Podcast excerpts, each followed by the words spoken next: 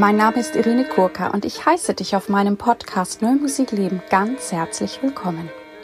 Ich habe klassischen Gesang studiert und singe sehr gerne viel zeitgenössische Musik.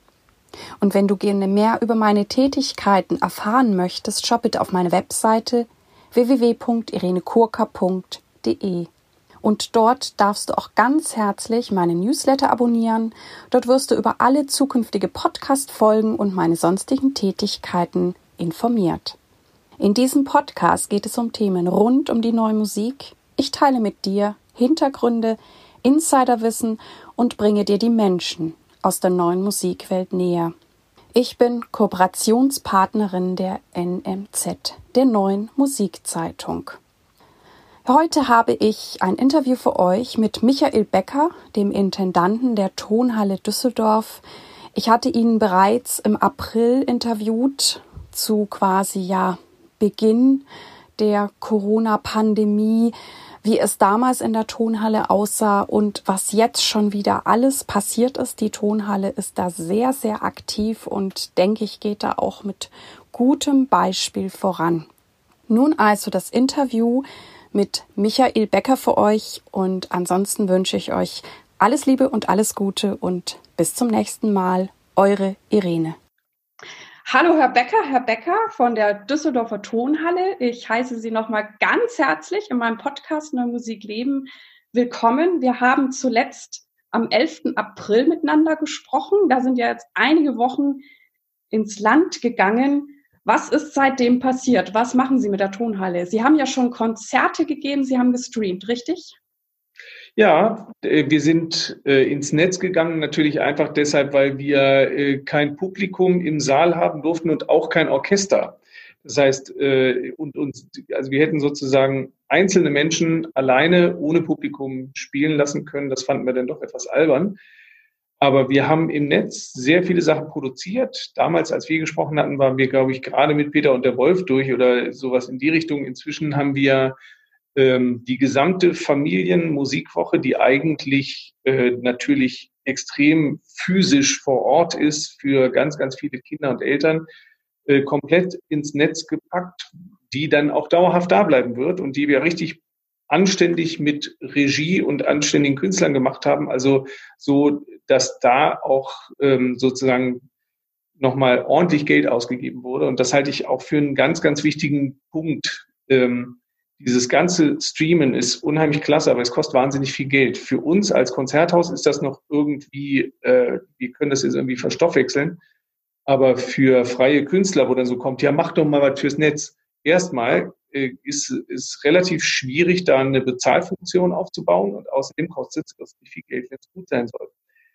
Äh, wir haben stattdessen für die Familienmusikwoche die Künstlerinnen und Künstler eingeladen, die bei uns eigentlich live zu erleben gewesen wären und haben gesagt, äh, macht's einfach im Netz und wir zahlen einfach dann ein ganz normales Honorar, ähm, so ja, dass zumindest irgendwo wir das Gefühl haben, dass die Künstler bei uns sich schadlos halten konnten. Ist natürlich in der Summe nicht der Fall, weil ganz viele über diese berühmte äh, Force Majeure-Regelung dann äh, trotzdem erstmal leer ausgegangen sind. Muss aber dazu sagen, dass unser Publikum extrem viel Geld gelassen hat. Das heißt, die haben sehr bewusst gesagt, wir äh, möchten gar nicht das Geld für die Karte wieder haben, wir lassen es bei euch. Das sind zum Teil Spenden an die GmbH, aber das sind auch ganz klar definierte Gaben für die Musikerinnen und Musiker, die jetzt nicht spielen konnten und ja auch keinen Ersatz dafür von irgendeiner Kasse gekriegt haben. Das ist absolut großartig. Das zeigt ja auch die, die Wertschätzung der Musik und den Musikern gegenüber. Ähm, das mit dem Streaming erlebe ich ja jetzt gerade selbst. Ich habe jetzt selber ein paar Erfahrungen gemacht und merke halt auch, wenn es wirklich gut sein soll, dass sich das auch jemand im Netz dann hoffentlich anschaut, dann ja, braucht es auch mehrere Kameras. Also das ist durchaus mhm. aufwendig und ich vermute oder ich hoffe, dass da wahrscheinlich auch, auch ein paar Fördertöpfe noch aufgemacht werden für die freischaffenden Künstler. Das mit dem Familienprogramm finde ich jetzt auch ganz großartig, weil man dann hoffentlich die Kinder ja damit beglückt und sie dann, wenn es wieder aufgeht, sie natürlich auch ins Konzert kommen und richtig Lust haben.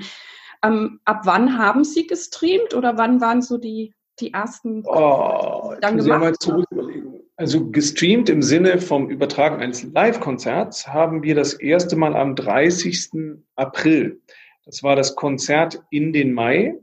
Damit waren wir als Orchester einen Tag vor den Berliner Philharmonikern. Äh, tatsächlich das erste Orchester, das wieder live gegangen ist. Äh, die Sachen vorher waren ja alles Produktionen. Also die, ne, so. Das Streaming ist, ähm, das Interessante ist eigentlich, es gibt ja so eine Währung, die man bei Streams ansetzt und das sind eigentlich die Aufrufe. Und äh, total irre war, also wir hatten den 30. Mai, äh, wir hatten äh, den 30. April, wir hatten ähm, kurz danach ein Konzert. Eine, das erste war mit Axel Kober, dann hatten wir ein Konzert mit äh, Adam Fischer.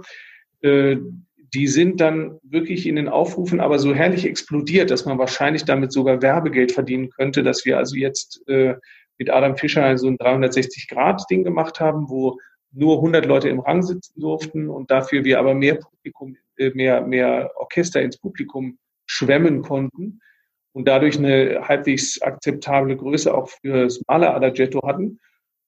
360 Grad ist auch was Neues und da waren wir jetzt sind wir irgendwo kurz vor 30.000 Einschaltquote und das ist auch was, wo ich sagen würde, so in der klassischen Szene nach drei Wochen äh, schon mal ja so ein Fund. Also das ist kein Pfennig Geld für uns, aber es ist natürlich einfach Bekanntheit, Interesse, äh, Reichweite. Ne? Ja, das ist echt eine Hausnummer. Und äh, kann dann das ganze Orchester spielen oder müssen sind schon noch eher kleinere Besetzungen oder was stelle ich mir da jetzt vor? Also wir hatten bei Adam Fischer dann, glaube ich, in Maximum kurz vor 40, weil wir aber eben, wie gesagt, auch bis ins Publikum gegangen sind, äh, bis ins Parkett. Äh, wir hatten beim Open Air im äh, Autokino, glaube ich, über 40. Und ähm, ja, das rechnet sich ja irgendwie so Woche für Woche wieder ein bisschen kleiner. Ne? Das waren es fing an mit zwölf Metern für Bläser, dann waren es irgendwann sechs Meter, dann waren es vier Meter, jetzt sind es zwei bis drei Meter. Und die Bläser tragen bei uns alle Damenstrümpfe auf ihren Trichtern, so dass da also auch die Aerosole garantiert nicht raus wollen. Und ähm, ja, so läuft es gerade. Komisch so zu spielen? Merken die das oder ist das? Äh Wissen Sie das? Ich glaube, dass die einzigen, für die es wirklich seltsam ist, äh, sind die Hornisten, weil die ja eigentlich immer die Hand im Trichter haben. Das heißt, die müssen dann eigentlich diesen Damenstrumpf so löchern, dass sie genau mit der Hand durchkommen und mit dem Arm dann aber wieder luftdicht abschließen. Und äh, für die Trompeter oder beziehungsweise für die Blechbläser ist es doof wegen, äh, wegen Trichtern, äh, wegen, äh, wie heißt es, wegen Dämpfern. Ne? Wenn, wenn sie was reinstopfen müssen, dann kriegen sie ein Problem. Äh, und bei den äh, Fagotten sieht es so ein bisschen doof aus, weil man es halt so sieht. Ne? Dunkles Fagott, heller Damenstrumpf. Äh, das sieht dann so aus wie so eine Zipfelmütze oder kann auch etwas andere Assoziationen haben. Okay, aber Sie können offensichtlich damit spielen. Ich habe das auch mal ausprobiert, ob ich mit Maske singen könnte. Es wäre möglich. Aber ich bin froh, dass ich es nicht muss dass es doch auch äh, äh, bislang Konzert gibt ohne. Aber ich wusste ja nicht, was kommt. Hätte ja sein können. Ähm, das ist ja so. Also genau, das haben Sie mir jetzt schon erzählt. Die Streams werden also auch über Düsseldorf hinaus dann richtig, richtig groß geguckt. Ähm, mhm. Ab wann haben Sie dann die ersten Live-Konzerte wieder gemacht? Ich weiß, die Tonhalle hat ja auch schon Leute hineingelassen. Genau, das muss ich jetzt selber wieder äh, zurückrechnen. Ähm, das erste war ja das Adam Fischer Konzert mit, das war glaube ich genau an Pfingsten, würde ich jetzt mal behaupten. Also jetzt kann sein, dass ich was lüge. Und äh, dann war der Pfingstmontag war dann das Konzert mit Notabu. Also wo wir dann das erste äh, neuere Musikkonzert gemacht haben, wo so ein paar Klassiker der Moderne dabei waren auch und das dann auch äh, gemessen an den Besucherzahlen, die wir bei den anderen Konzerten hatten, auch prima besucht war. Ne? Genau, ich war sogar in dem Konzert. Ja, ähm, guck. Das, das war super. Ich glaube, es war wirklich auch die Maximalzahl, die der die rein durfte, rein durfte ausgeschöpft und ähm, es war auch super organisiert, also mit Einlass und wo man wie sitzen durfte und man durfte nur auch alleine auf die Toilette und so schön. Aber das haben sie sehr, ja, sehr das mache ich aber normalerweise eh immer alleine. Also. Äh, ja, also die Toilette hat ja oft auch drei Ställe, sage ich jetzt. Ja, stimmt. Also wir, man darf, genau. genau. Ähm, aber da ich ich habe das Gefühl, das ist, ist sehr gut angenommen worden, weil die Leute waren einfach so froh, wieder in Konzert gehen zu können und es haben sich auch alle an diese Spielregeln gehalten und ich fand es einfach ähm, ja sehr, sehr schön.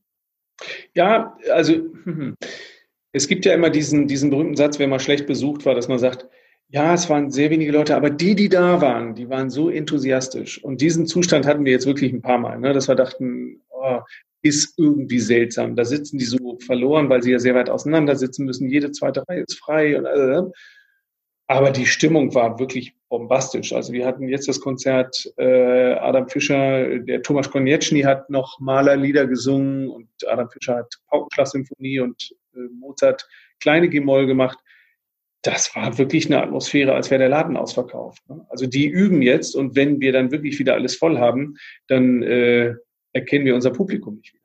Ich glaube, es wird auch richtig voll, umso mehr Sie aufmachen dürfen. Da bin ich mir total sicher. Ja. Sie haben mir beim, beim letzten Interview auch erzählt, dass, Sie, dass es ja auch so Umfragen gab oder Sie mitbekommen haben, dass es ja durchaus auch, auch Leute gibt, die auch vielleicht Angst haben, in ein Konzert mhm. zu gehen. Wie würden Sie das jetzt beurteilen? Ist das immer noch so oder 50? Ja, ja, ja. Nee, nee, würde ich schon, würde ich schon sagen. Also wir haben, natürlich gibt es Leute, die das, die sagen Blödsinn oder zum Weise, die sagen, bei den Vorschriften, die ihr einhaltet, ist eigentlich alles in Ordnung. Wir könnten ja rein theoretisch jetzt mit 1650 Leuten da sitzen. Ähm, nach der Schutzverordnung ist es nicht verboten, weil wir die durch personalisierte Tickets nachverfolgen können oder nach, nachvollziehen können. Und darum geht es ja eigentlich, dass man sie quasi tracken kann und dann sagt, pass auf, bei euch hier ist irgendwas gewesen, da war einer, der hatte es, bitte ab in Quarantäne. Aber ähm, man merkt schon, also bei einem Konzert, äh, wo 550 schon reingedurft hätten, wie eben bei jetzt, jetzt Adam Fischer, waren am Ende 300 drin. Und that was it. Also da merkt man dann, und das sagen die auch ganz freundlich, vielen Dank, dass Sie uns auch aufmerksam gemacht haben, aber also wir machen jetzt hier mal Sommer und warten, bis das Ganze sich gelegt hat, bevor wir ähm, uns das jetzt noch antun und die Turnhalle plötzlich Hotspot ist. Okay, also es gibt immer noch so, sage ich, beide Lager, die, die richtig froh sind, dass es was gibt und die anderen, die durchaus etwas ängstlicher sind. Ja, aber die sind trotzdem froh. Das ist ja das Verrückte. Die sagen, super, dass ihr es macht, vielen Dank, ich traue mich nur nicht. Also das okay. ist ja auch noch was anderes, als zu sagen, nee, Konzert ist doof, weil. Ne? Genau. Aber die können sich ja dann die, die schönen Streams und die Kinderkonzerte angucken. Genau. Ähm, wie geht's denn dann in, in, der nächsten Saison weiter oder was ist erstmal angedacht? Ich meine, ich weiß, man fährt ja weiterhin auf Sicht, keiner weiß, was kommt, aber wie, was sind so die Planungen? Was dürfen Sie mir verraten? Äh, alles. Wir haben ja einen äh, O-Ton veröffentlicht, unser, äh, unsere Saisonvorschau. Und äh, wir sagen jetzt ganz vorsichtig, äh, dass alles, was wir für uns verantworten, also für die Gastveranstalter können wir ganz schlecht sprechen, weil die natürlich äh, ihre eigenen Regeln haben. Aber auch die sind im Moment alle relativ guter Dinge, wenn sie die Entwicklung in NRW betrachten.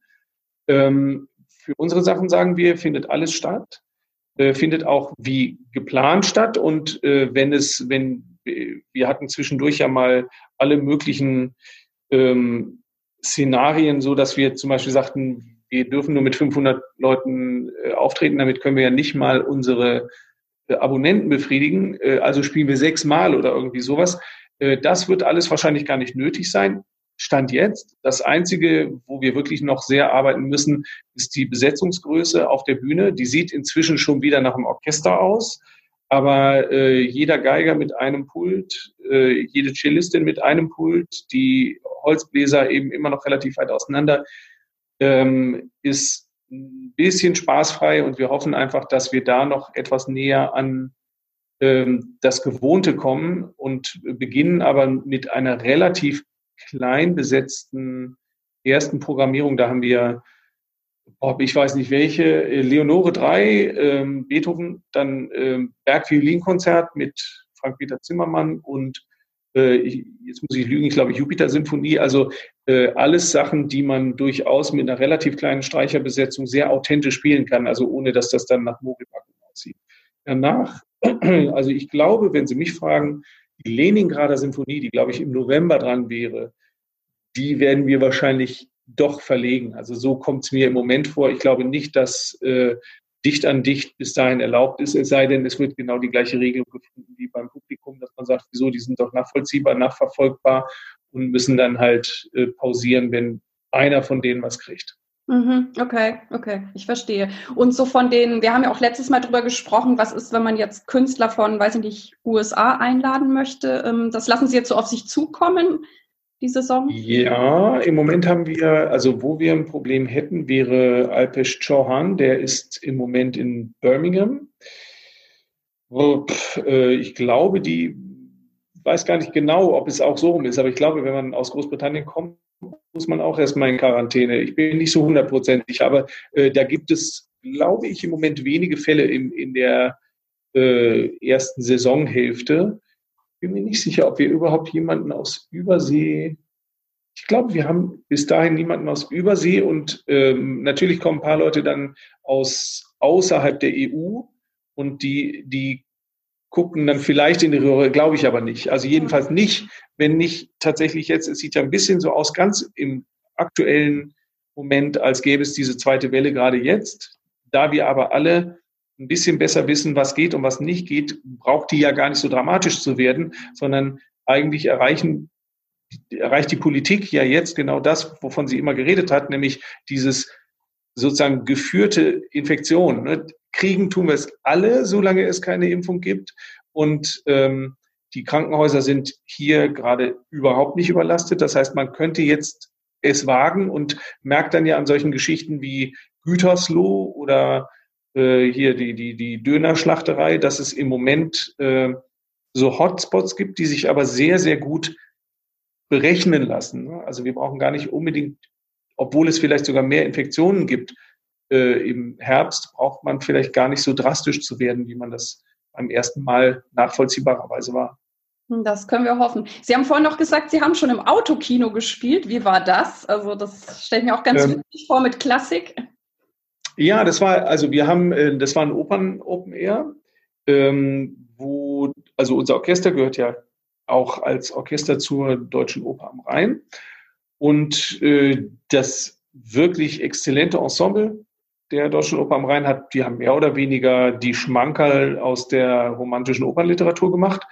Ähm, der Chor war auch da, da haben sie irgendwas ganz Rührendes gemacht. Man sah nämlich, dass einige Chormitglieder äh, sich sehr nahe kamen auf der Bühne, wo man sagt, äh, das ist jetzt aber nicht mehr die fünf oder was Meter Abstand, die die dürfen. Nee, die waren verheiratet. Das heißt, die haben einfach die Paare dann ausgesucht und zusammengesetzt und dadurch konnte der Chor etwas glaubwürdiger Chor sein und das Ganze hatte, es war ganz rührend. Und ähm, erstaunlich fand ich persönlich, das war technisch unglaublich gut gemacht. Also man hörte, man kriegt ja dann das Ganze ins Autoradio gelegt auf einer festgelegten Frequenz. Und es war gut, also es klang wirklich wie eine sehr gute Rundfunkaufnahme von einem Konzert von Schwetzinger Festspielen oder so. Das war wirklich sehr, sehr gut gemacht. Und naja, dann dieses, diese Lichthupe und, und äh, Blinker an, aus oder solche Sachen, das ist ja auch alles ganz, nein, das ist alles sehr, es hat was ganz Liebevolles, obwohl da diese blöden Maschinen stehen. Aber äh, ich brauche es nicht jeden Tag. Ja, das verstehe ich. Aber spannend, was Sie da alles jetzt ausprobieren und mitmachen und hm. ja, wo auch die Klassik vielleicht hinkommt. Vielleicht sind da auch Leute hin wegen dem Autokino und haben eine schöne Arie kennengelernt. Das wäre ja auch toll.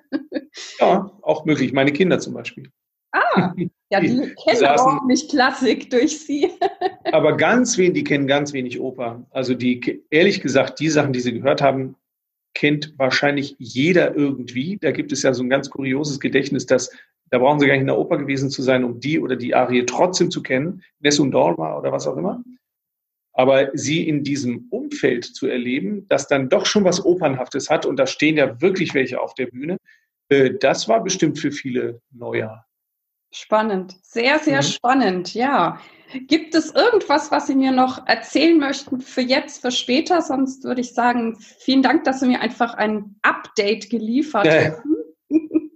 Nein, ich bin sehr dankbar, dass ich die Gelegenheit hatte, das nochmal loszuwerden alles. Aber wir sind im Moment wirklich äh, guter Dinge, dass wir, wir haben jetzt ja real, wir hätten ja sowieso am 28. Juni, also übermorgen, das letzte Konzert gehabt. Wir machen es, spielen es, also man hat so das Gefühl, äh, es wird alles wieder gut und danach heißt es eigentlich hier nur aufräumen, renovieren, Küche sauber machen und dann hoffen, dass es äh, zum 28. August dann wieder mit allem Mann auf die Bühne geht.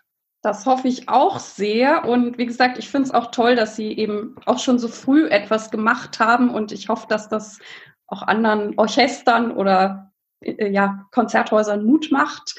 Und ja, dann sage ich vielen, vielen Dank für das Gespräch und einen schönen Sommer hoffentlich. Ja, den wünsche ich Ihnen auch. Vielen Dank, Frau Kocker.